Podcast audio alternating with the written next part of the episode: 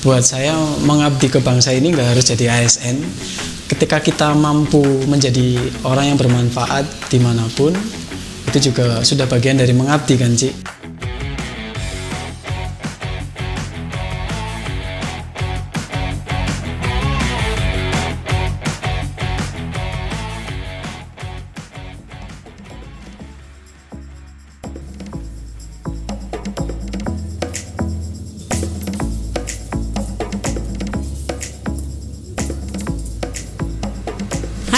Warga Plus 62, selamat datang di Plus 62 Coffee Discussion Forum bersama saya Mini Gunawan yang akan menemani kalian berdiskusi dalam beberapa menit ke depan.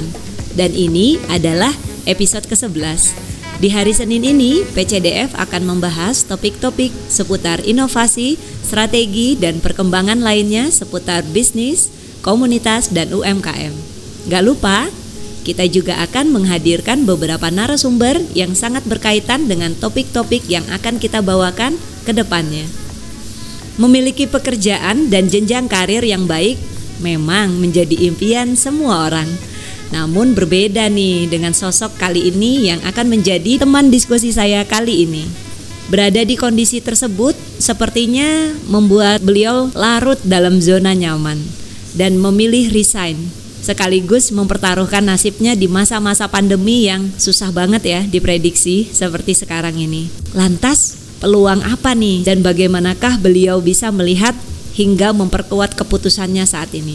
So, langsung saja kita sapa Mas Mubarok yang sudah bersama kita hari ini. Halo Mas Mubarok, apa kabar? Halo juga Cik Mini, Alhamdulillah luar biasa Cik kabarnya sampai Asik. dengan hari ini. Asik hari ini, kalau saya pun luar biasa nih Mas Mubarok. Oke, saya penasaran nih sama profil ataupun background yang Musba, uh, apa Mas Mubarok saat ini tuh sebetulnya apa sih Mas? Oke, sekarang profesi saya sekarang menjadi wira swasta ya Ci ya.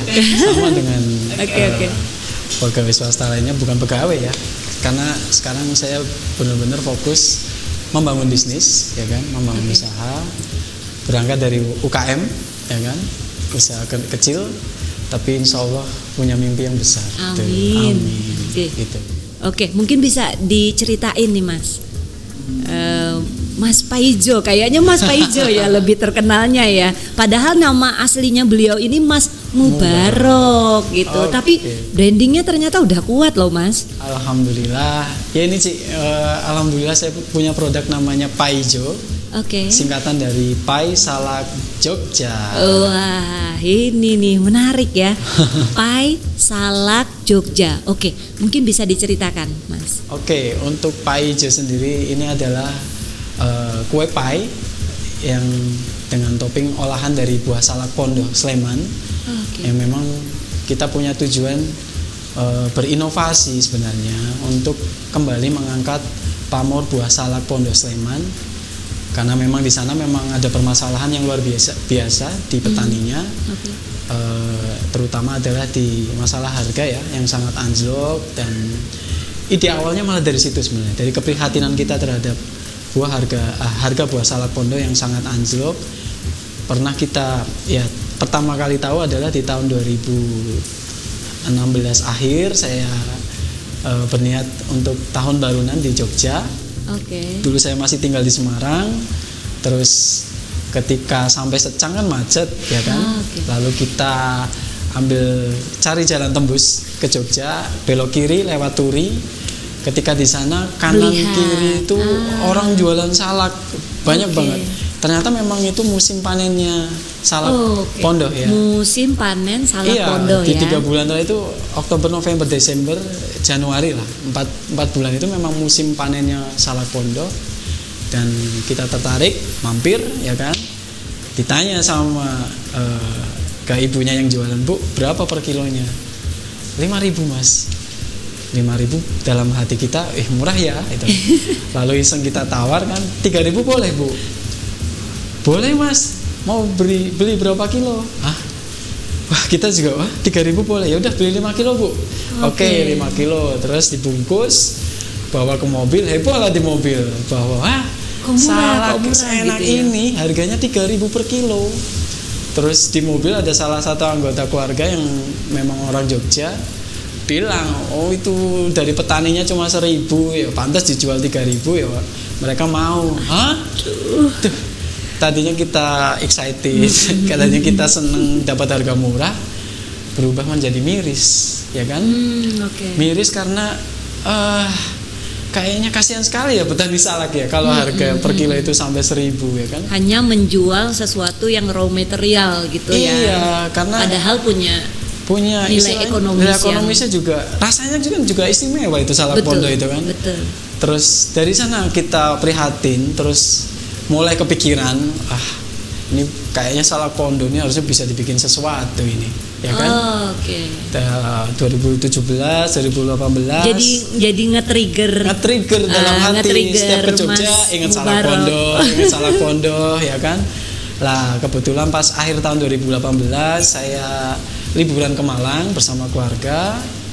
Pas di sana saya dapat inspirasi Oke. ketika saya mampir ke Malang Ide. Malang Straddle ya kan punyanya Teguh Wisnu itu mereka kok wih ini apel Malang bisa, Bisa dibikin dibuat begini. sesuatu yang lebih jauh lebih bernilai ya kan dibikin straddle malah bahkan jadi ikon barunya kota Malang kan Oke. Malang Straddle itu Jadi muncul ide tersebut. muncullah ide langsung saya ingetnya langsung ke Salak Pondok Salak Pondo bisa juga digini. langsung ini harusnya salak pondok bisa nih dibikin sesuatu sama Iya, kayak. Malang strudel lah kebetulan ada salah satu keluarga juga yang memang penggemar pie ya kan Oke.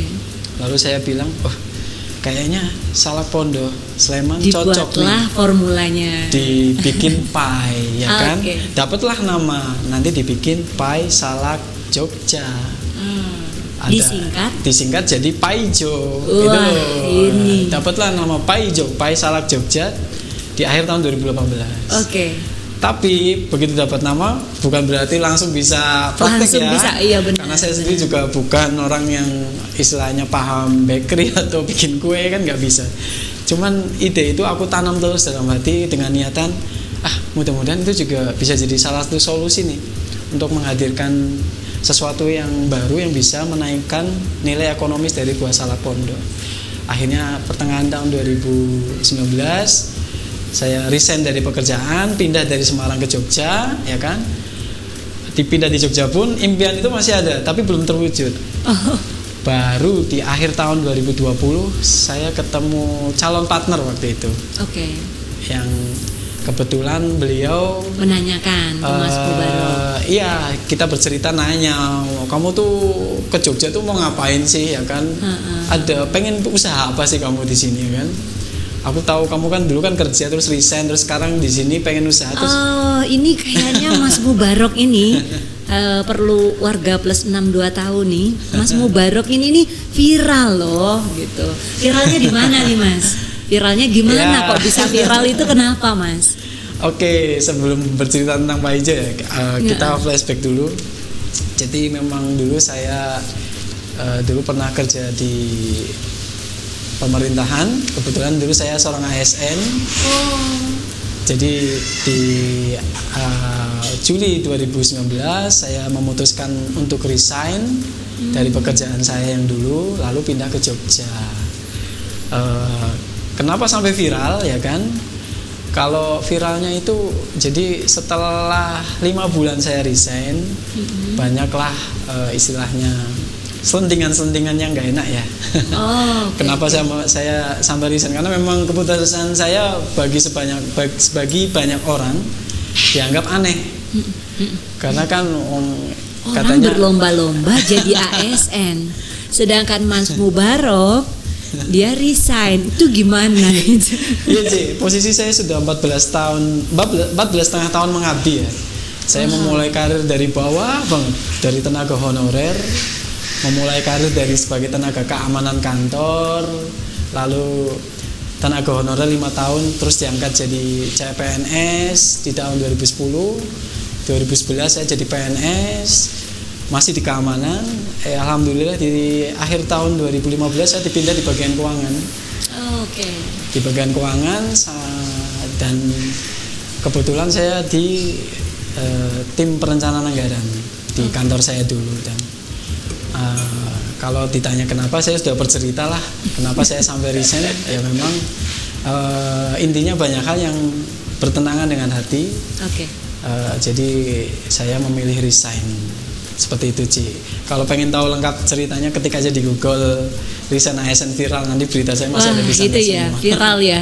Nah ada ada ini enggak ada jadi korelasinya enggak nih ada relate-nya enggak nih sama sekarang uh, Pak Ijo lagi naik kurang lebih berapa sih mas? tujuh bulan, bulan ya, tujuh bulan wow. bulan Tapi tujuh bulan itu tuh uh, waktu yang cukup singkat loh kalau menurut saya sih. Saya sebagai mentor UMKM, tujuh bulan itu tuh waktu yang cukup singkat untuk bisa menjadi brand identity yang kuat gitu. Karena yang saya lihat uh, Mas Paijo, saya panggilnya malah Mas Paijo ya, karena bener-bener Pai Salak Jogjanya ini uh, nge-branding banget gitu dengan beliau gitu. Mas Mubarok ini bisa menghadirkan satu ikonik yaitu si pahijonya ini gitu dalam produknya gitu dan bisa merubah ataupun menjadikan wujud yang baru gitu untuk bisa uh, itu tadi ya menjadi khas sajian berselera ya, ya dari pahijo gitu. Wah itu keren menarik menarik luar biasa itu. Itu uh, lalu bisa nge-branding bahwa si pahijo ini tadi jadi makanan khas berselera e, karena ke trigger kok bisa ya salak murah gitu padahal memiliki nilai ekonomis yang besar, besar.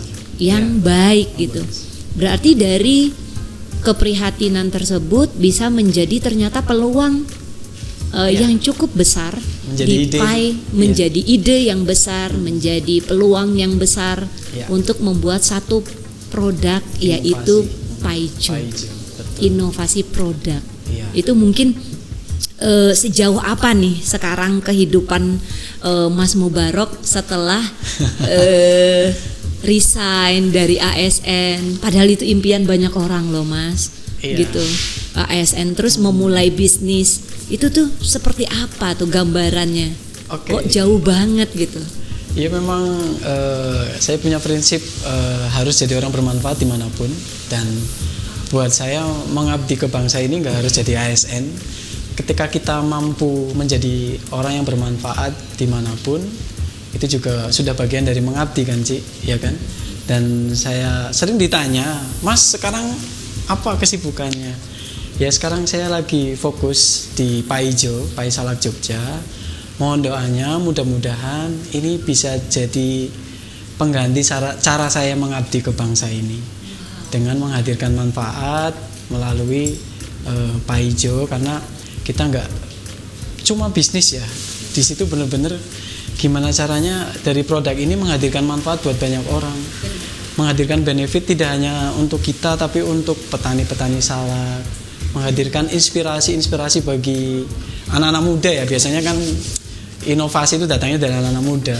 Dan saya berani berinovasi mudah-mudahan ini juga jadi inspirasi buat anak muda yang lain untuk bisa melakukan hal yang sama. Mungkin kan di daerah kan punya potensinya masing-masing. Betul. Dan hasil pertanian tuh banyak ya kan. Betul. Tidak uh, hanya tidak hanya salak. salak Kebetulan saya prihatin betul. di salak, mungkin di daerah lain ada prihatin entah di beras, entah di kopi, entah di coklat, betul. entah di apa pun. Ayo dengan semangat inovasi kita bisa kok menghadirkan manfaat melalui hal tersebut. Seperti ya, itu sih. inovasi dan konsistensi, konsistensi. Itu betul ya. Itu merupakan kekuatan tersendiri sih buat produk. Ya. uh, mungkin uh, dari saya pribadi produk itu kan bentuk tanggung jawab kita juga mas. Gitu okay. loh. Jadi kita nggak bisa menciptakan sebuah produk hmm. hanya berdasarkan oh ya yang penting bisa dagang. Bisa oh laku. yang penting bisa laku. Yang penting bisa jualan tanpa iya. kita memikirkan eh, pihak-pihak uh, mana, saja mana saja yang bisa kita angkat juga harkatnya, iya. derajatnya, iya. kebermanfaatannya untuk banyak orang. Iya. Itu merupakan instrumen penting iya. untuk UMKM dari pendapat saya pribadi untuk bisa kita bertanggung jawab dengan semua produk yang kita create, semua produk yang kita ciptakan, bentuk tanggung jawab. Jadi mungkin kalau ASN tadi bentuk tanggung jawabnya Mas Mubarok juga ya untuk mengabdi kepada Iya. bangsa ini mungkin dengan cara yang berbeda. Berbeda. Nah, ini baik nih buat warga plus 62 buat anak muda juga khususnya ya, Iya, Mas iya. Mubarok ya. Jadi mengabdi sama bangsa ini nggak harus Jadi ASN. ASN Iya. bukan, bukan itu. Iya. Tapi eh, ada inovasi yang berbeda juga Iya, nih. Jadi orang Mas Mubarok. bermanfaat di mana pun itu ayo kita eh, kembangkan apa yang potensi-potensi yang ada di daerah Betul. ini. Toh tujuannya pemerintah kan juga sama toh ya kan. Betul. Nah, mungkin bedanya dulu saya di pemerintahan sekarang eh, saya berangkat dari wirausaha ya sekarang. Betul. Ya, seperti itu. Dan memang ini eh, menjadi harapan bagi para petani sih ketika setelah tujuh bulan ini kan saya sering banget berkomunikasi dengan petani kan bahkan saya bikin channel YouTube khusus Pai Jo Pai Salak Jogja itu ada kita bahas eh, apa sih permasalahan-permasalahan yang ada di Iya, petani salak kendala-kendala ya kan? yang dirasakan. dan setelah tujuh bulan berkomunikasi saya simpulkan ada empat permasalahan utama di Oke. petani salak Oke. Nomor satu adalah jelas tidak ada kepastian Regular, harga, ya. Heeh, bahkan cenderung anjlok ketika musim panen, ya. ya kan. Yang kedua adalah hmm, bermasalah nih di regenerasinya. Regenerasi betul betul. Anak-anak petani sudah kurang berminat untuk menjadi petani Nggak sesuai passion karena katanya gitu ya. merasa kurang menjanjikan untuk menjadi petani salak. Yang ketiga banyak banget mulai dilakukan eh, perubahan atau alih fungsi lahan kebun salak dirubah ke tanaman lainnya atau bahkan dibangun jadi rumah atau apa dijual tanahnya nah ini kalau dibiarin terus. Lama-lama habis hilang nanti salak pondoknya Iya. ya kan yang keempat adalah kurangnya harapan terhadap solusi dari permasalahan yang dihadapi petani yang ada adalah pesimis Hmm. rasa pesimis, pesimis dan pesimis. Nah. Nah, ini mental blocknya nggak bagus banget ya kan. Dan alhamdulillah ada orang-orang yang peduli. Kemarin saya kebetulan ketika saya ke Giri Kerto, saya ketemu dengan eh, ketua Gapoktan Salak, gabungan kelompok tani Salak. Eh, mereka memang lagi mencari nih Betul. orang-orang yang anak muda lah kalau bisa, Betul. yang punya semangat inovasi, yang punya keberanian, kepedulian yang tinggi terhadap apa yang lagi dihadapi oleh para petani salak. Kita bisa bergandengan tangan. Nah, berharapnya ada petani-petani milenial itu loh yang berani berinovasi. Terus setelah melihat Pak Ijo, melihat apa yang kita share lewat YouTube, mereka sangat senang, sangat langsung ini loh anak muda yang kita cari itu loh. Oke. Jadi Langsung pengen- ngeklik. Iya, langsung klik dan ini saya merinding nih. Jadi dengan inovasinya, dengan gaya anak mudanya, tapi bisa sampai pesannya dan harapannya kan yang terinspirasi kan orang-orang tua kan untuk berinovasi sudah wah pikirannya sudah kepentok lah. Ya buat anak-anak muda lah yang gimana caranya sih ngembangin ya kan. Dan mungkin kalau mengangkat harga buah salak pondoknya langsung kan susah mungkin Oke. Salah satu cara paling mudah, paling cepat untuk menghadirkan solusi dari anjloknya harga buah salak adalah membuat olahan dari buah salak Betul. pondok itu. Betul. Dan kebetulan Menemukan turunan produk. produknya Betul. Pak Ijo ini mungkin ya kan kita bikin premium ya kan mungkin satu kilo 5000 misalkan ya kan aku bisa jual 50000 Wow. Karena kan luar biasa. setelah diolah, nilai ekonomisnya ya luar kan, biasa dengan betul. dikemas, jadi kemasan. olahan jadi. Mm-mm. Jadi eh, mudah-mudahan ini jadi apa ya semangat juga buat yang lain Betul. eh, UKM-UKM yang lain yang ada di Jogja. Ayo kita bikin olahannya. Tujuannya apa? Kita bantu serapan buah salak pondok langsung dari petani salak. Wow. Jadi ketika saya ambil dari petani pun saya sudah komitmen. Saya mau harga di atas harga tengkulak. Nah, itu Saya dia. mau harganya di atas harga pengepul. Nah, itu dia. Ini salah satu eh, yang saya lihat juga kekuatan dari Mas Mubarok nih, warga plus 62. Eh, yang perlu tahu eh, bahwa kita membeli raw material dari petaninya langsung kita nggak mau harganya anjlok dan Iya. kita harus membeli harganya di atas rata-rata. Itu cara penghargaan kita Betul. terhadap petani Betul. supaya petani ini tadi punya harapan warga Iya, plus 62. benar. Kenapa?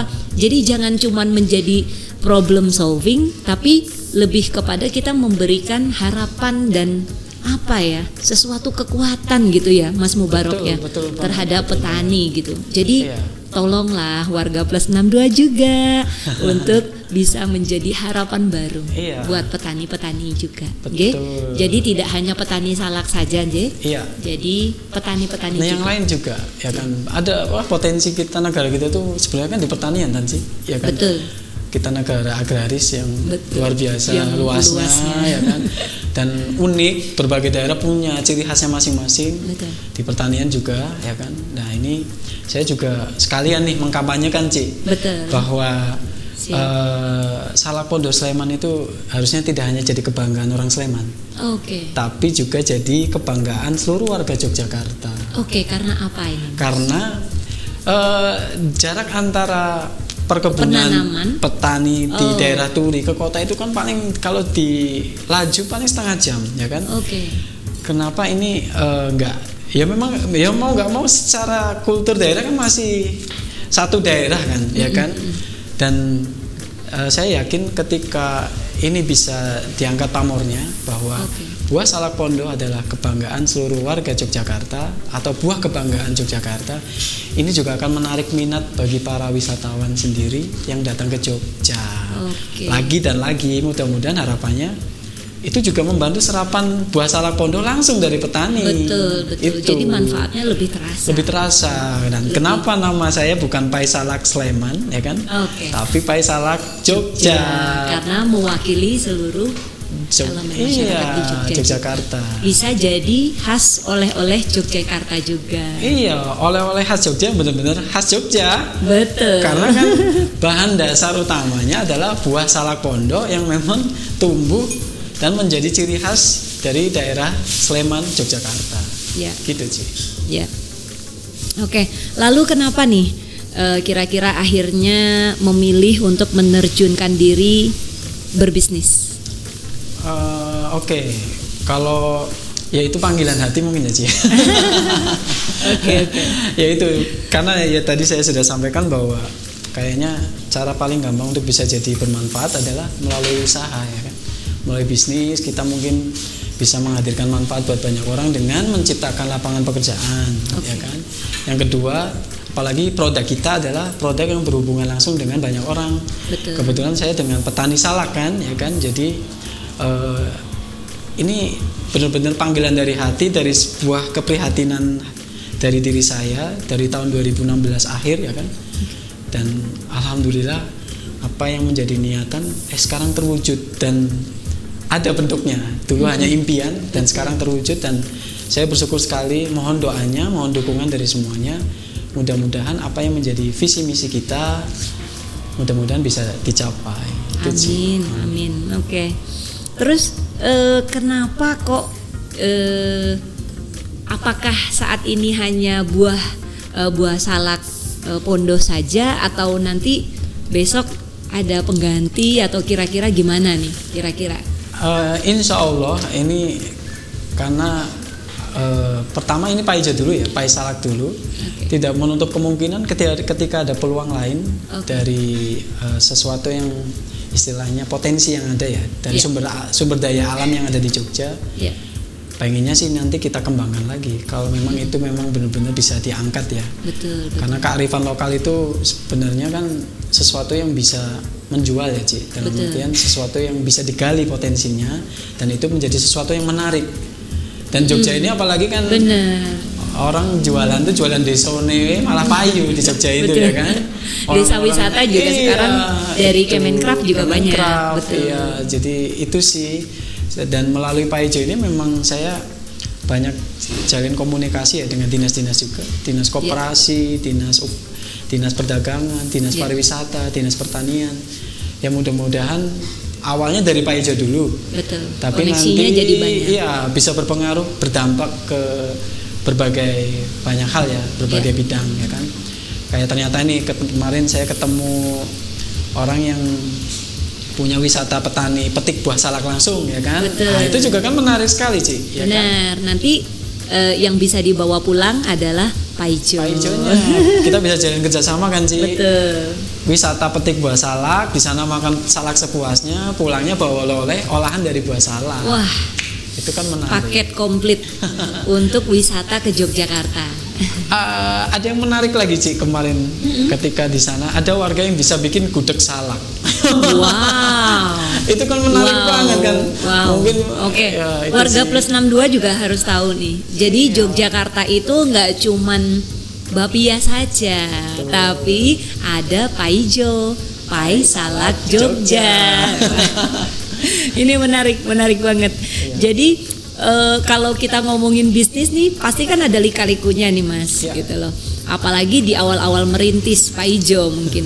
Terus waktu kendala dan jeripayah apa nih untuk membangun brand yaitu paijo ini? Wah, kita tuh lahir di saat pandemi ya, Ci. Wah, oke. saat yang lain lagi itu berguguran. kayaknya benar-benar multi kompleks gitu ya masalahnya ya. Iya, Kita alhamdulillah ide ini kan istilahnya ketika saya ketemu partner di akhir tahun 2020 ya kan Ya. di, kan, di kondisi masih pandemi Ya karena tujuh bulan itu tadi ya. ya Mas. Januari Februari kita riset dulu kan Cik Iya, riset eh, terus di bulan Maret kita mencari formulanya alhamdulillah ketemu baru bisa jualan tuh di bulan April Hmm. saat puasa memanfaatkan momen puasa lebaran Mas Paijo sendiri juga ketemu saya gimana nih Mas ceritanya Mas? Oh, Cim ini. Wah, Cim ini juga nih alhamdulillah saya tuh tertarik dengan eh, ya itu ada masalah di saya juga di produk Oke. saya. Saya butuh foto produk yang bagus ya Oh, kan. oke. Ketika lagi eh, berpikir siapa nih yang bisa diajak kerjasama yang membantu ini foto ini biar lebih bagus lagi. Ya ada temen ngerekomendasiin ke Cik Mini kan, terus saya lihat, wih ternyata memang Cik Mini memang monte- mentoring UKM dan memang bidangnya di foto produk kan, wah coba saya DM, Oke. eh alhamdulillah dibales, alhamdulillah dan diminta main ke kafenya ini plus 62 Oke. dan saya coba datang besoknya ya alhamdulillah ternyata memang luar biasa Nah, orangnya Saya seneng. Iya. Eh, perlu warga plus 62 tahu juga nih eh, buat yang dengerin podcast ini ya Mas ya. Iya. Eh, saya seneng sekali dengan UMKM UMKM di Yogyakarta tuh yang punya semangatnya luar biasa.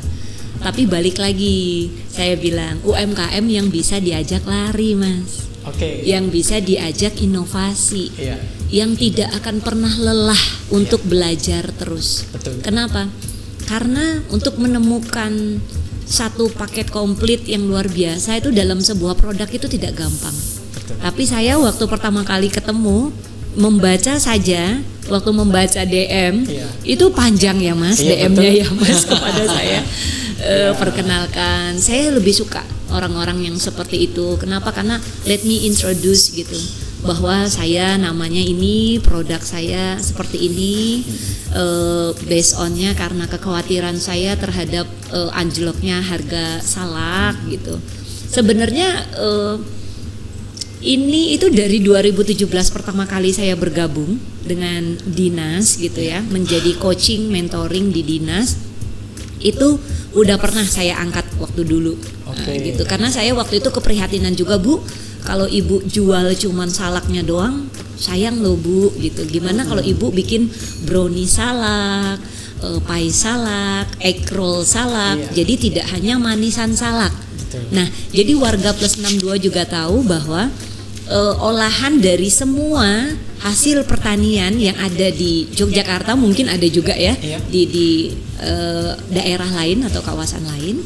Mungkin ya kita harus cari tahu betul kekuatan dan kita memastikan raw materialnya ini adalah sesuatu yang eh, bukan musiman, Mas. Betul betul Nah, itu bagaimana caranya ya nanti kita kulik-kulik lagi. Seperti itu sih ya proses sih semuanya itu. Siap. Tapi kalau Paijo ini sendiri tuh paket komplit kalau saya bilang. Gitu. Jadi ada ikonnya, ada produknya, ada storytelling yang kuat dan yang warga plus 62 tahu lagi nih, saya udah coba produknya ya. Iya. Ya Mas Mubarok ya. Terus Mas Mubarok bilang, "Beneran enak loh, Ci. Kalau nggak enak saya mau deh gitu di, di dikasih masukan apa masukan. Nah, ini tidak semua produk UMKM itu launching terus enak gitu. Iya. Nah, jadi percuma kita ngebangun branding, kekuatan, brand identity yang baik, konten yang bagus, tapi kalau produknya sendiri itu balik lagi adalah eh, apa ya? kritisnya itu yang harus jadi poin penting. Poin penting, betul, gitu. betul. Itu kekuatan produk itu juga di situ. Jadi back to your produknya juga Iya. yang eh, kita harus eh, benar-benar memiliki kekuatan yaitu rasanya enak, Lah. visualnya bagus gitu loh. Menurut Cici gimana Pak Ijo? Pak Ijo enak mas, enak. Oh, alhamdulillah. Eh, jadi memang warga plus 62 juga harus tahu bahwa tidak cuma Mbak Pia di Yogyakarta tapi ada pemain baru nih. pemain barunya Diolah-olah yaitu ya. oleh-oleh khas Jogja juga yaitu Pak Ijo. Pai Salak Jogja. Jogja. Oke. Dari kacamata Mas Bubarok mungkin nih. Sebenarnya apa sih yang diperlukan untuk eh, pelaku UMKM saat ini? Oke, kalau menurut saya konsistensi ya Ci ya. Ya, betul. Betul, itu yang paling utama karena memang eh, permasalahan di UKM itu banyak sebenarnya. Cuman biasanya orang-orang yang bisa bertahan itu adalah yang memegang konsistensinya, ya kan? Kita eh, apalagi dari berangkat dari kecil usaha usaha rumahan ya kan, ya kan? Iya. Eh, tapi punya mimpi yang besar lah. Perjalanannya kan panjang nih, jadi banyak lika-likunya hanya orang-orang yang bisa istilahnya mempertahankan konsistensi yang bisa bertahan untuk menggapai impiannya. Ya. Kalau dari pribadi saya seperti itu. Biarpun saya juga ini masih berproses nih, Ci. Tapi semangatnya karena visi misi kita besar ya kan. Itu yang bikin kita jadi eh, terus menguatkan diri. Gimana caranya sih ini bisa tergapai? Apalagi ini mimpinya adalah bisa menghadirkan manfaat buat banyak orang, bisa menghadirkan inspirasi buat banyak orang. Eh, ketika saya lagi agak lemah nih, down misalkan ya kan, itu hal itu yang aku ingat-ingat lagi. Ayolah niatanmu apa sih di awal ya kan? Ayo tetap gerak aja, tetap jalan aja. Yakin kok eh, yang di atas tuh nek wong Jawa mboten sare ya. Tahu niatan kita yang sebenarnya seperti apa ya kan.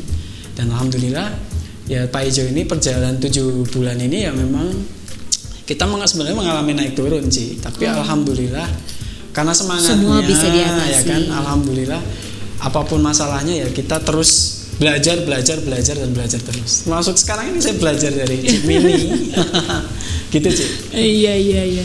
Oke, luar biasa ini warga plus 62.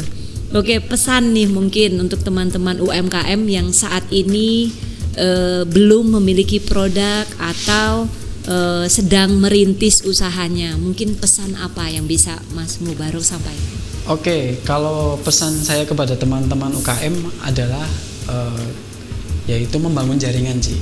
Oke. Membangun Penting, jaringan, ya? membangun relasi sebanyak mungkin, jangan sungkan gabung ke komunitas-komunitas UKM, bangun komunikasi dengan dinas-dinas yang peduli dengan UKM. Wah, dan aku rasa Jogja ini luar biasa, dinas-dinasnya sangat peduli. Iya betul. Baik dari dinas koperasi dan UKM ya Iya. kan, dinas perdagangan dan perindustrian, dinas pariwisata. Kalau ada kaitannya dengan hasil tani, jalin komunikasi juga dengan dinas pertanian. Itu nanti kita akan dapat eh, arahan, bahkan pelatihan-pelatihan banyak banget di Jogja. Iya. Jadi dan nanti ketemu KM banyak nih. Biasanya dari situ kita ini misalkan kita punya masalah apa, ya kan? Iya, Biasanya masalah-masalah kita itu malah dapat Betul. jawaban di sana. Kadang Bisa ketemu teman ini, eh, Mbok kamu gini, Mbok kamu ini. Dan itu juga yang memacu semangat kita. Ih, kok teman ini bisa kreatif kayak gini? Eh, kamu kok bisa gini ya, kan? Gimana sih caranya? Aku pengen kayak gitu. Biasanya nanti dari sana eh, apa pun masalah yang dihadapi UKM, insya Allah dapat solusinya. Oke, berarti penting untuk membangi- membangun jaringan.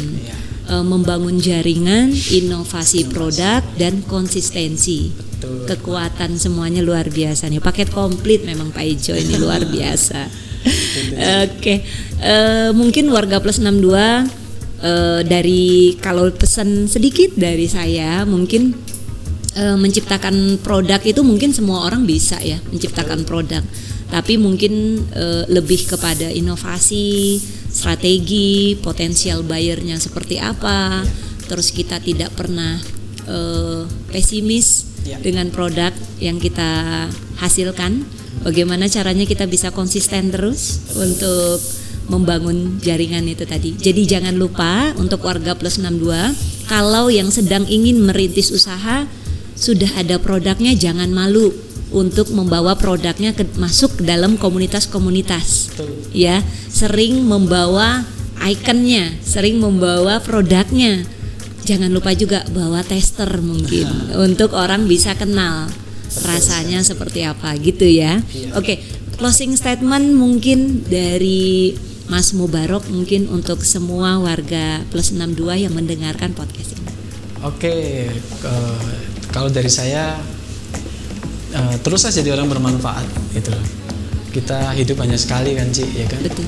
Eh, akan sangat bermakna kalau kita bisa jadi orang yang bermanfaat di mana pun dalam kondisi apa pun gitu nggak harus jadi orang yang penting dulu tapi lebih penting jadi orang yang baik itu sih closing statement dari saya Ci. Wow, luar biasa ya, menarik warga plus 62. Oke, yang ingin merintis usaha mungkin banyak-banyak nih komunikasi juga sama Mas Mubarok. Energinya luar biasa loh. Jadi eh, penting juga untuk warga plus 62 ketahui bahwa mm, menciptakan produk itu adalah bentuk tanggung jawabnya kita juga.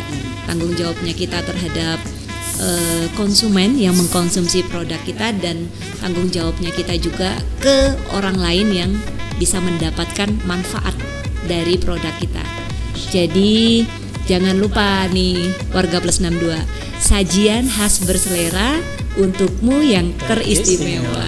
Gimana Mas? Coba mungkin oke ini eh, Bismillah ya mudah-mudahan nanti Pak Ijo ini bisa jadi ikon baru kota Jogja harapannya Eh, kita punya tagline bahwa Pak Ijo, Pak Salak Jogja sajian khas berselera untukmu yang teristimewa wah luar biasa. Terima kasih. So jangan lupa share ke teman-teman kalian, share ke story kalian. Siapa tahu banyak dari teman-teman kalian yang butuh banget topik ini dan lebih banyak dapat manfaat dari podcast ini. Kirim kritik dan saran untuk podcast kami di Instagram @62.official atau Instagram saya @mini underscore gunawan. Untuk topik-topik seputar inovasi, strategi, dan perkembangan lainnya seputar bisnis, komunitas, dan UMKM. Jangan lupa juga kunjungi dan follow Instagram @paisalakjogja. Nah, Untuk tanya-tanya ataupun sharing seputar campaign dan kegiatan beliau untuk produknya. So terima kasih Mas Mubarok Sama-sama, sudah sudah share ilmu dan wawasan mengenai topik kita hari ini kepada warga plus 62. Semoga dapat membawa dan membangun gairah positif untuk warga plus 62. Thank you banget untuk waktunya. Sehat selalu. Sampai di sini episode kali ini. Saya Mini Gunawan. Saya Mubarok Pak Ijo. See you to the next episode exclusive on Spotify.